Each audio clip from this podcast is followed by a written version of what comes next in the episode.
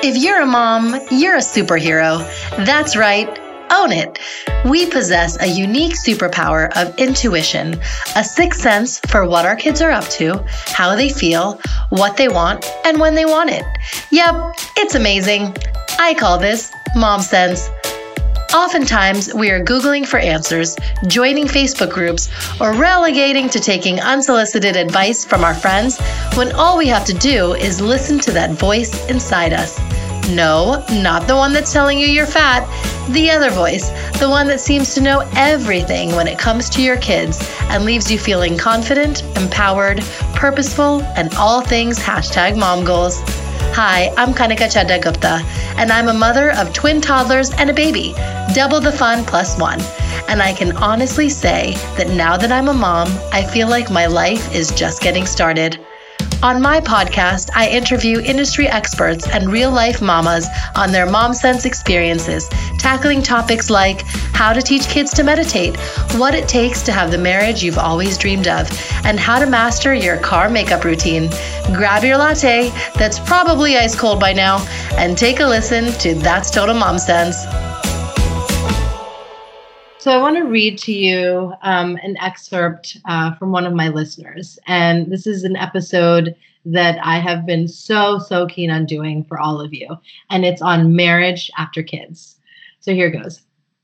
Ever since we had our baby, my husband and I are at odds with each other. It's like he's my roommate and not my partner anymore. We just coexist. We never have time to sit down and talk. And when we do talk, it's about laundry list items pertaining to the kids, like can you order more diapers? Or by the way, you know, my baby has a doctor's appointment tomorrow. Every little argument snowballs into a fight. It feels like we're constantly bickering. I don't even want to talk about how long it's been since we've been intimate. I've lost track of how many months. Why are my kids ruining my marriage? Okay, so if that story is something that you relate to and resonates with you, and it sounds a lot like what you're going through, don't worry. All couples go through this transition after they bring kids into their life, priorities change, and time is limited. I'm doing this episode because I want to ensure you that you have the tools to reconnect with your partner and get your marriage back on track.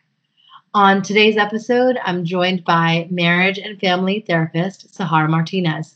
She says that the process of healing often leads to deeper understanding of ourselves and our relationships. She works collaboratively with her clients, creating a safe, healing, therapeutic space that allows for growth and change. She offers an integrative approach to therapy tailored to your unique needs. She specializes in working with individuals, couples, and families struggling with issues related to trauma, grief, depression, anxiety, and major life changes like having a baby. She says the challenges we face as we move through various phases of life can seem overwhelming and isolating, but it doesn't have to be this way. She truly believes that each individual possesses the power within themselves to live their highest potential, and she's here to support your journey to a place of hope, compassion, and self love. Sahar, thank you so much for being on That's Total Mom Sense. Thanks for having me. um, so, I want to start with an article that I read recently in Fortune magazine, and it said that for around 30 years, researchers have studied how having children affects a marriage, and the results are conclusive. The relationship between spouses suffers once kids come along.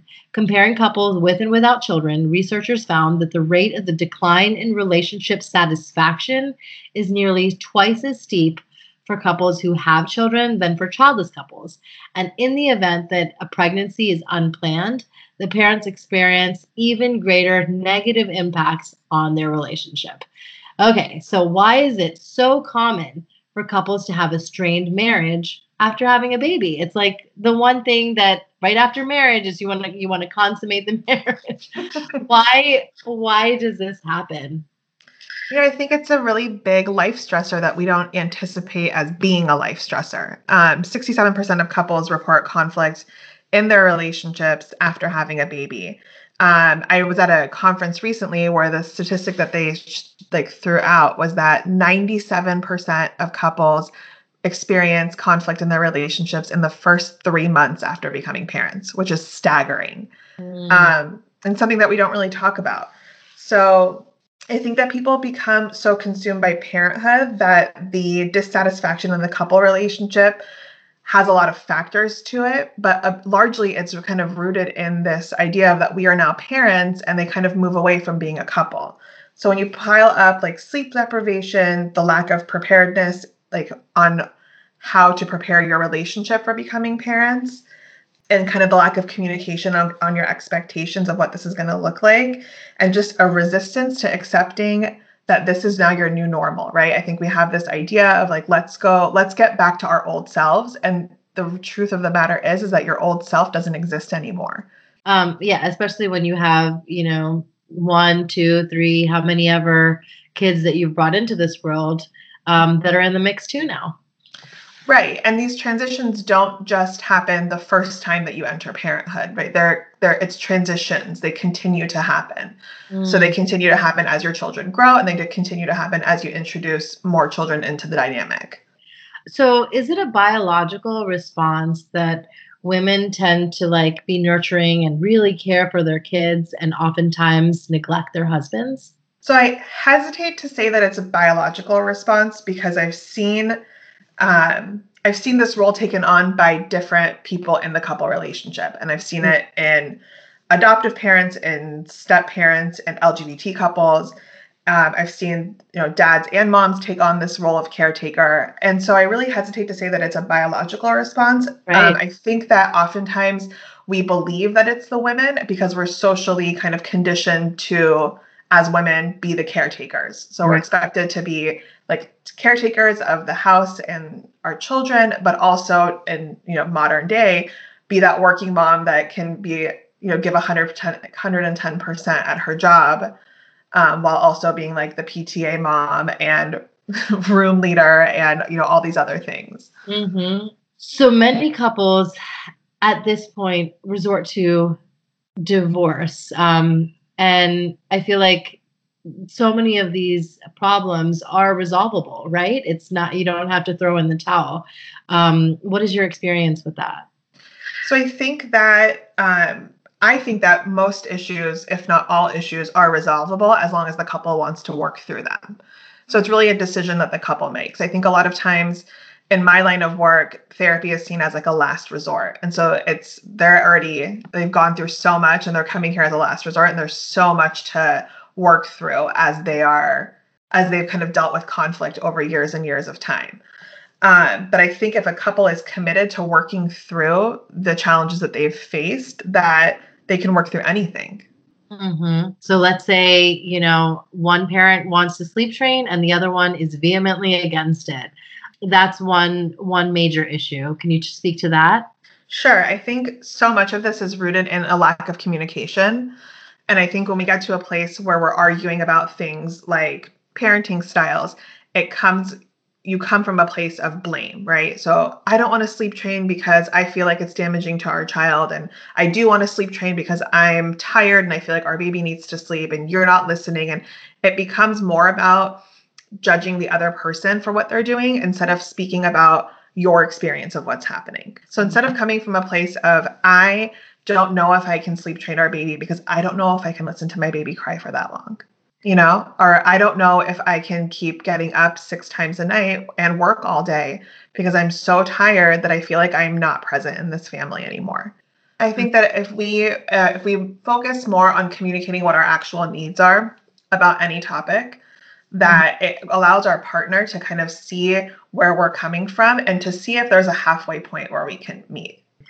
Okay, number two issue that that couples face is sex. You know, it you have it half as often and it's twice the hassle. How does a couple make time to be intimate? So I think, well, I think the making time part is one thing, and the actual desire to be intimate is another. Right. Um, I think if we're talking about desire of intimacy, I think that a lot of times we think sex equals intimacy, and that's not necessarily the case. So it's about kind of determining what intimacy means to you as a couple. Is it making out? Is it touch? Is it is it sex you know and how does that look in your relationship? I think that there's a hormonal factor after you have a baby that decreases libido for women that you know is important to be aware of.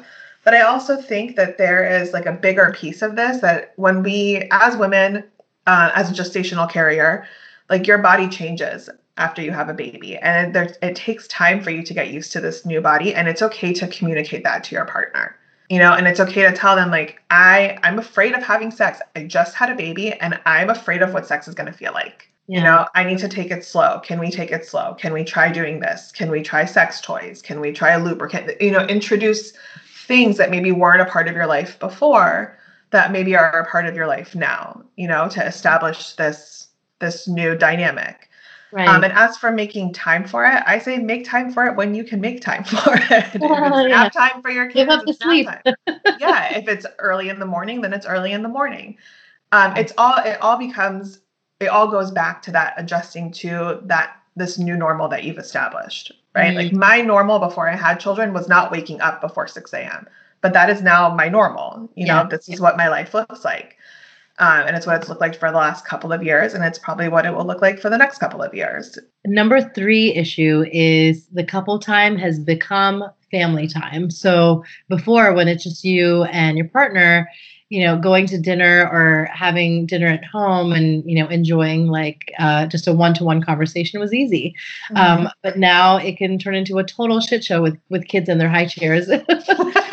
eating them first and you know you eating cold food and scraps and you know that happens in my house so sure I can't wait till the kids are old enough to have a meal together and have conversation. We're passing the, you know, food around and all of that. Um, but in the early years, it, it just doesn't happen that way. So, what is your advice for when that family time takes over that couple time?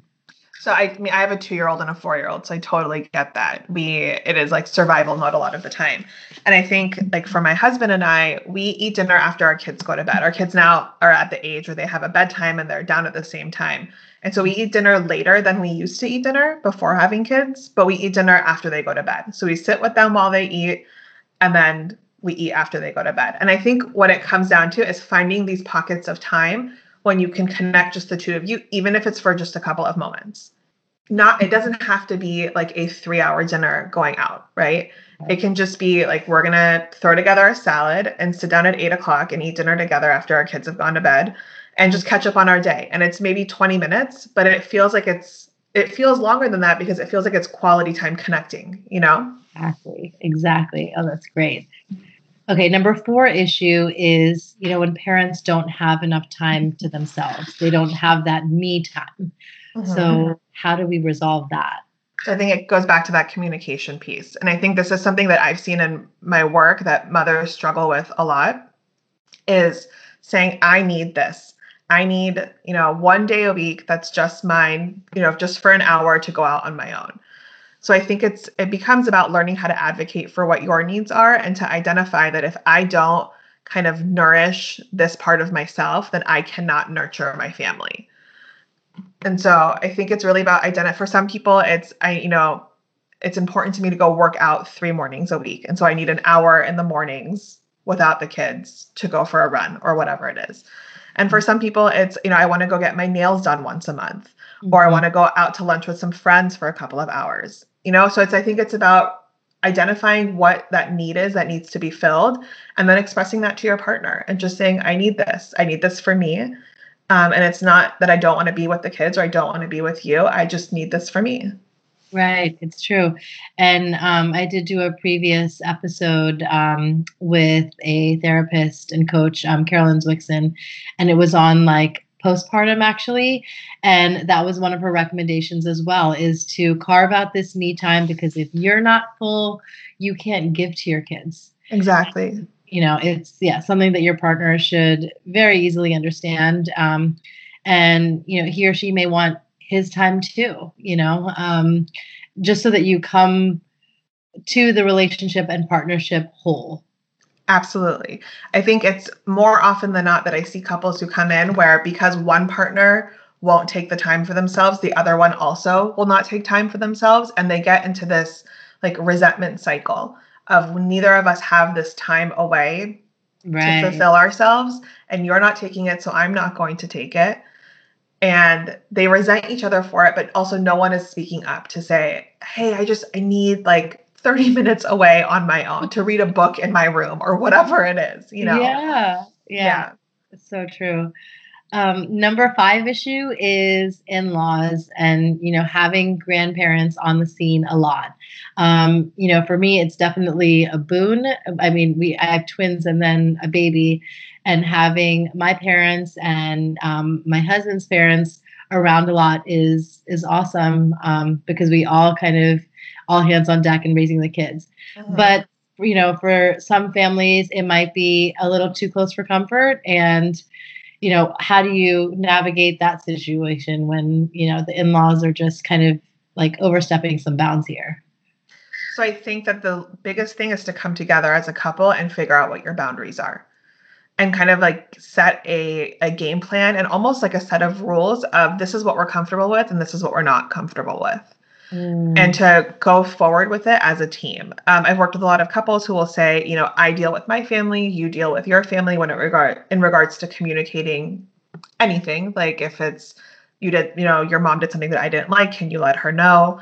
in order to kind of maintain some peace. But I really think it's about the couple coming together and talking about what it is that they want from that relationship. So if you have a situation where, you know, both sets of parents are generous enough to provide their time and help take care of your kids, then it's about like, okay, so are we comfortable with them driving the kids around? Are we comfortable with them leaving the house with the kids? Um, right. Are we comfortable with them preparing food for the children?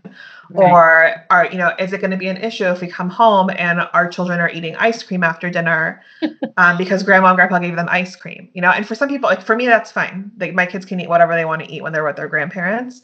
Um, even if it goes against what the rules are at our house. But for some people, it's not. It's like a deal breaker. So it's really about being on the same page as your partner and kind of knowing how to knowing who's responsible for communicating what to which set of grandparents yes. or in-laws. That is excellent advice. And then it's kind of just preventing any kind of conflict from like occurring. sure. Yeah.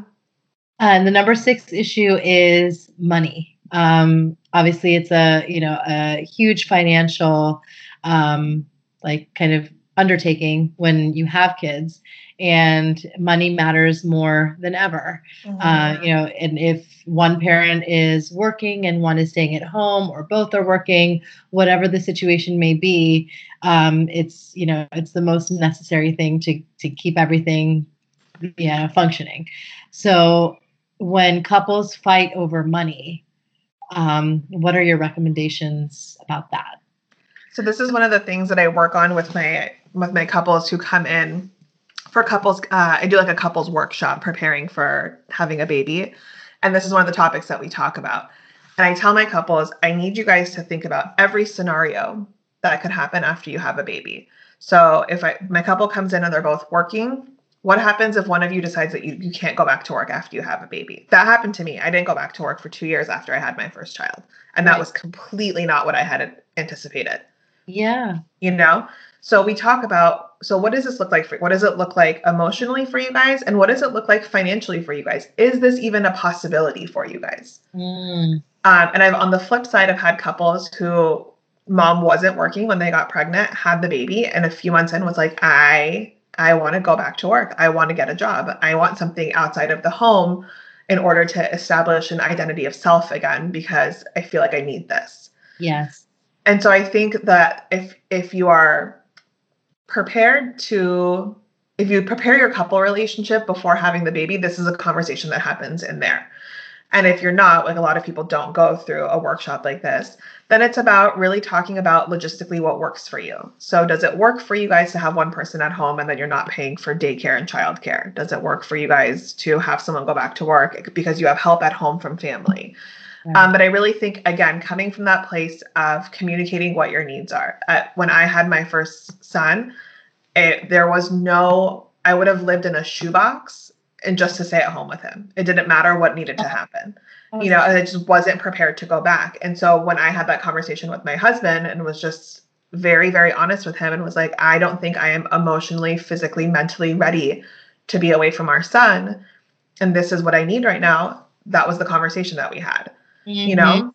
So I think again, like if we come from a place of really communicating what our personal needs and our experiences are, then it really, really creates a space within the couple relationship that is honest and open and has a lot of room for growth and opportunity.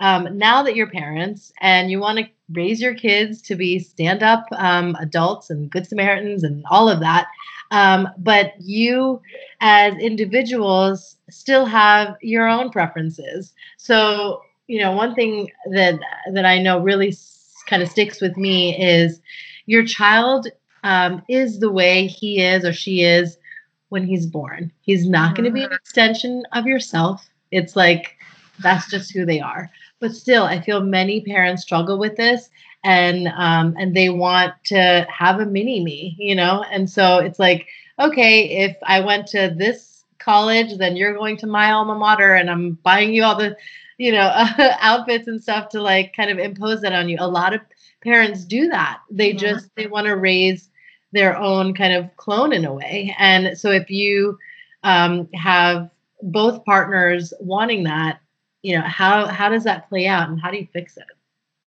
That's a tough one. Um, I think a lot of times like we put so much of our hopes and dreams and expectations into our kids, right? And sometimes that's like with all of most of the time it's with, with all of the best intentions. Mm-hmm. Um, so you want your kid to go to your alma mater because you want them to have that amazing experience that you had in college. And I think that that is all wonderful to communicate that to your children. And I think that it is important to also foster a sense of independence, both for the parents and for the kids. You know what I mean? Mm-hmm. So I mm-hmm. think that if we're like coming from a place where mom has one set of ideas and dad says has one set of ideas, and they both are trying to impose this all on the kid, it not only is causing conflict into the relationship, but it's also causing conflict within the family unit. Absolutely you know and so i think it's important to take a step back and see are these the things that i want because i want what's best for our child or are these the things that i want because i want what i want? Exactly exactly. Um, and so then you kind of come to terms with that and i guess i mean do you just like agree that there's an impasse or just say that like you know we how do you like come to a decision that we're going to raise the child this way and not kind of inflict our own preferences on the child. Yeah, I wish that there was like a solid answer for that. I think that in any family unit, you're gonna impress your your beliefs and kind of who you are as a person onto your kids, right? They're gonna be it's the it's the culture and the environment that they're growing up in. Yeah. I think that once our kids get a little bit older and they get influenced by other things, then they start to bring in kind of their own personal culture into the family. And that's when the dynamic starts to shift. Mm-hmm. Like my four year old is in school now and he's learning about things that he has not learned at home from us. Like a really random example of this is that so our son has never been to a McDonald's before. Okay. We've never we've never said the word McDonald's to him. We've never it's not it's not something that we talk about at home, but he knows what McDonald's is. Mm-hmm. And so I asked him, "Where did you learn this from?" He's like, "Oh, my friend at school talked about McDonald's." I was like, "Okay, so now this is something that's part of his, you know, cultural identities. Like he knows what McDonald's. We drive by a McDonald's and he points it out and he says, "That's McDonald's," and it's not mm-hmm. something that I taught him, and it's not something that my husband taught him, but it's something that he now knows. Right. And so I think that like our kids, they are. They are not. They are their own person, and they learn from us because they live in our home. They live in in the environment that we provide for them. And then when they branch out and they, you know, go to school or go to daycare or meet new friends or whatever it is, they start to bring kind of their own spin of things back into the family unit. Absolutely. So I think that's that's a lot of times when like pushback starts to happen when kids get a little bit older. Let's say you just can't avoid having a fight. What do we do in order to have a fair fight? So I think there's a couple of things to keep in mind. I think first is that to always come from a place of expressing your experience and using feeling statements. So I feel, I I experience. This is what's happening for me. And kind of really staying grounded in your own experience and trying to communicate that to your partner. Mm. Um, I think that staying focused on what the issue at hand is. I can't tell you how many times I've sat with couples where they will come in saying, you know, we got an argument over dinner last night over who didn't take the trash out. It's like, okay, so let's talk about this. And then that turns into, well, you didn't you didn't buy the right groceries and we got in a fight over your mom the other night and it turns into it spirals into you know dozens of things right. so i think if you're arguing about something stay focused on what you're arguing on and if it goes to a bigger place take a step back and just refocus mm. um, and to remain engaged that there oftentimes when we fight one person will shut down and then it becomes one person chasing the other person to engage with them. And so I think even in those moments where you're starting to feel like I don't want to do this anymore and I'm shutting down, think about why it is that you're shutting down, what's coming up for you. My husband gets up with our kids in the mornings, right? Like that's like his responsibility. And so he it's what he's chosen to do. So before work every morning he gets up with the kids and I get a few moments to get ready and you know get set for my day. And a lot of the times they will be having a great time. He makes them breakfast and they will they're playing and the second I come out there the kids meltdown. And he'll turn to me sometimes and he'll say, oh, they were acting so great before you came out here. Huh. And it really, really would make me angry. Yeah. And so I would say to him, like, that's so unfair that you say that. Like, I'm with the kids all the time. And it really, when I sat down and I thought about it, I wasn't angry. I felt hurt. And so when I expressed that to him, like, oh, it hurts my feelings when you say that because I feel like, you know, you are judging my parenting or that you think that the kids don't like me as much or whatever it is he was like, no, no, no, I'm not talking about you. They're just being terrible. That's totally, you know, totally on them. Observation. Yeah. Yeah. You know? And so I think that if we get to a place where we can really communicate what our own experience is, mm-hmm. it also helps the other person to understand where we're coming from. So yeah. find your common ground. Mm-hmm. So I think oftentimes when couples are fighting, it's important to find like a place where you can come together. So by using those feeling statements, finding the foundation how you feel, and allowing your partner in to see what your experience is, experience is, you can find a place where you can come together and you know find a common ground and find a way to resolve the argument.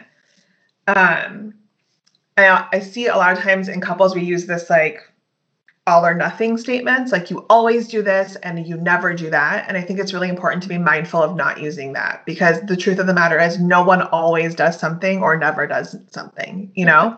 True. so it's just it's the reality of it. We don't i don't always do anything and i don't never do anything you know? And so i think it's important when we're arguing to stay away from those because oftentimes those become statements that become very uh they ignite the fire of the argument and it just blows it up into something bigger than it really has to be.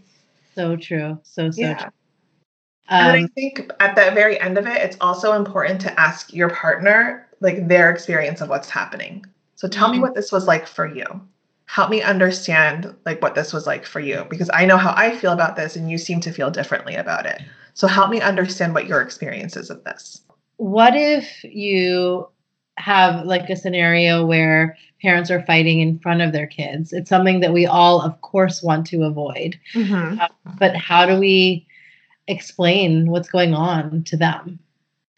So I think that, I mean, obviously the goal is to avoid having conflict with your partner in front of your kids, like you said.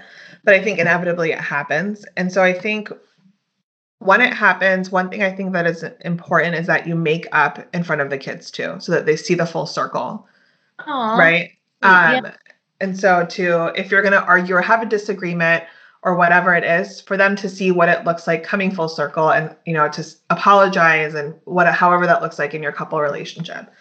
Um, and I think when you explain it to your kids, I think you explain it to them very simply. My kids are young, so I say, you know, sometimes like mama and dada disagree or we don't get along or we don't see we don't agree about things and that's okay. Just like how sometimes you and your brother don't agree about things and that's okay. But we talk about it and then we say i'm sorry when you need to say i'm sorry. And then when your kids get older i think you can be more complex in how you explain it to them. But i think that it's important for kids if they're going to see the conflict to see the resolution of it too. So tell us a little bit about how you help your clients you know, I really, when working with couples, especially, I just, I hope that my, you know, my space is a space that they can come and work through their experiences and that it's a neutral space for them to explore conflict. Um, sometimes when they're trying to do basically the same thing that they do with me at home, because it's at home, it's a more uh, active environment, you know? Mm-hmm. And so I I help them by helping them to express their experiences in a way that maybe their partner has never heard before. and I'll oftentimes like when we're working together it's the the vulnerability that comes out from you know the partners together they'll say like i've never heard you know my husband or my wife or my boyfriend or my girlfriend speak in this way before mm. um, in the workshop that i do with my couples preparing for parenthood they you know they we approach the workshop in a very similar way to like a childbirth class or a cpr class. Um, and that preparing the couple relationship is similar to preparing of how you take care of your baby or you know all of these things that we have all these other classes for. You know what i mean? Mm-hmm. yeah absolutely. and so we just i really try to help equip them with the tools to establish healthy communication know what their boundaries are you know kind of set a like a couple plan similar to like a birth plan for when they're going into this new time in their lives. Can you tell us about some stories of clients you've helped and you know maybe you know one of them will resonate with with uh, one of our listeners? Um, i had a a couple that i was working so in when i was seeing i saw them through pregnancy and then i saw them after as well. Mm-hmm. and after they came in they had come in maybe a few months after they had had their baby and they were doing okay um, but dad had really kind of retreated a bit. And his wife was like, yeah, I don't really understand what's going on. And so they came in and they were talking and talking about how they were so excited about the baby and, you know, they were making time for themselves. And he ended up just blurting out, you know, I I have a lot of feelings about like what it was like to experience your birth. And she had had a very traumatic birth um, where she had spent time processing like in therapy and with friends, but no one had really attended to him. And this had now started to cause like their couple relationship to have some cracks in it. Mm-hmm. And so we spent a lot of time working on what that was like for him. And he got to this really like beautiful, vulnerable space where he was like, I was really scared that you were going to die and I didn't know what to do. And I didn't know how to express that to anybody because nobody was listening to what I was saying. Aww. Yeah. And so I think, you know, in the work that we do, a lot of times it's that preparing the couple before the baby comes and then there's like the stuff that comes after. And i think it's important to stay connected in order to have those moments where you can express that to your partner. Like this really scary thing happened in our lives and it result the end result was great. You're healthy our baby is healthy we have this baby that we always wanted. And i had a lot of really scary stuff wrapped up in it that i didn't know how to communicate to you that's making me scared to like touch you or be around you. Right um, what about you know your experience with um, couples um, kind of being at odds with each other after having the baby? Um, have most of these couples patched things up and worked out, or have the majority decided to part ways and like yeah? They've all stayed together. They all stay together. They've ah! all stayed together. Yeah. and so you can get through it. Um, you can get through it. Yeah. And I, I think a lot of it. So when I do like workshops and groups, it's multiple people that are in there together. And I think part of it is finding that community of like, we are not the only ones who feel this way. Mm-hmm. You know? And so I think a lot of times parenthood can be so isolating and we only talk about the good stuff right? We it's everything is like a curated instagram feed of beautiful baby pictures and family photos and whatever it is. And no one really talks about the hard stuff. And it's hard you know and it's hard on your marriage it's hard on your relationship. And to find a group of other people who are like, yeah, this is really hard. I feel the same way as you do is really, I think, validating for people. You know, who are some of your like ideal clients and and what is your, you know, specific process like? My so I typically work in the like in the space of maternal mental health and couples. Mm-hmm. Um, so I work with moms in really any stage of their life. So women who are entering parenthood to women who have children who are launching out of the home.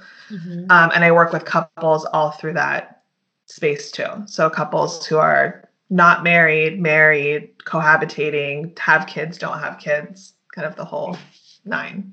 Yeah. And where are you based? And do you take on, um, you know, couples uh, and work remotely? I do. So for my workshop programs, I do work remotely. Um, my office is in Orange County, California. Mm-hmm. And yeah. Okay, great. Um, okay, so let's go on to your mom sense moment. I, I love hearing these stories. So mom sense is kind of like a term that I coined um, for the superpower that we have as mothers on knowing what our kids need when they need it.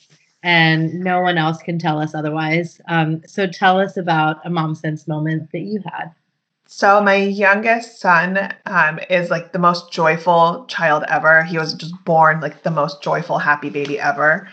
Mm-hmm. Um, and he, right around when he was, I think, turning a year old, maybe he was a little bit younger, he just was like the slightest bit fussy. Like not even, not anything that would be anything for any other child but he just had a little bit of a cold and he was slightly fussy. And there was just something in my gut where I was like, there, something's wrong with him. I know that something's wrong with him. And everyone was like, he's fine. He has a runny nose. He's fine. He's fine. Huh, yeah.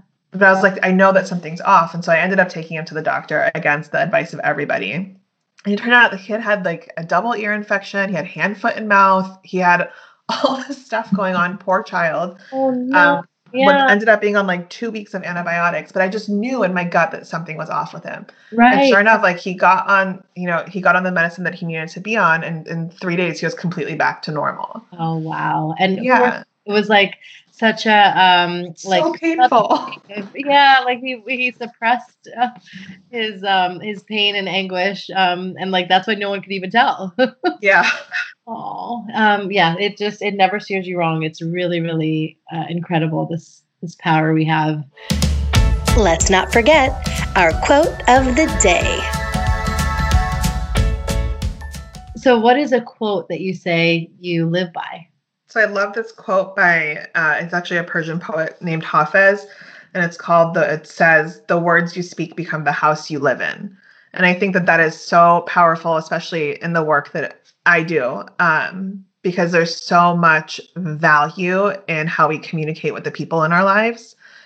And I think that if you are able to establish like healthy and effective communication with the people that are, you know, in your circle, then you build a house that is has a strong foundation and that is functional for you. Absolutely. Wow, that is so so beautiful and profound.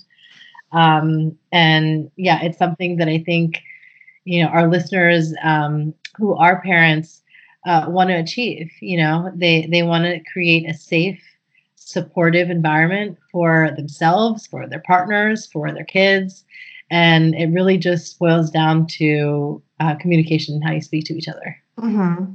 Wow. It's now time for Mom Haul when we share products we love. Okay, on to our fun um, section on, you know, our shopping section, if you will, uh, a mom haul. so, you know, as moms, there's like tons of stuff that we're buying all the time. And is there a product that you're loving right now that you want to share with our so, listeners? I've been obsessed with Boscia face masks throughout all of both of my pregnancies. Um, it's like my ultimate at-home self-care indulgence, and because they're botanical and all natural, I could use them while I was pregnant and nursing. So they're just, yeah, they're everything. Yes, I remember when those black masks, the uh-huh. came out at Sephora, and I just um, they were like giving out samples. This was like years, years ago, mm-hmm. but I thought it was the coolest thing to um, have it harden and peel off, and they're yeah, the they, are definitely effective. Love yeah. Love. My uh, kids actually love them too. They like they think they're really funny. So yeah, it's like okay, we're all gonna do this together. Right, exactly. and it's not Halloween. um, that's awesome. My mom haul um, for this episode is the Bookroo uh, subscription service. Um, it's one that a friend of mine um, introduced me to, and she gave as a birthday gift, and we love it. So Bookroo, spelled B O O K R O O. Um, is a subscription service for books, and you can actually like um, uh, get books based on the age group um, of kids that you have. So they do um, board books for ages zero to three.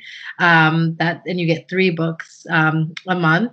And then if your kids are ages two to six, you can get two hardcover picture books. And then if you have older kids, age seven to ten, you can do two chapter books.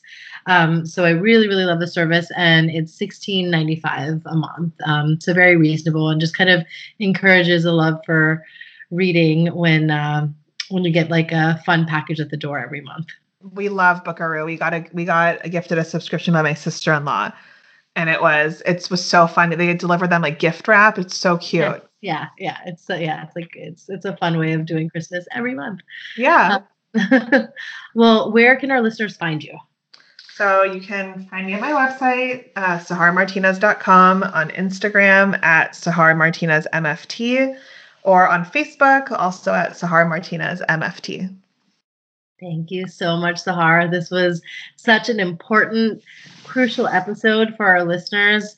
Um, and I feel like you're giving them the tools that they need to um, keep their marriage going strong and um, and staying on track and building that foundation in the home that we all want to achieve. So thank you, thank you, thank you for being on the show. Thank you. That's total mom sense.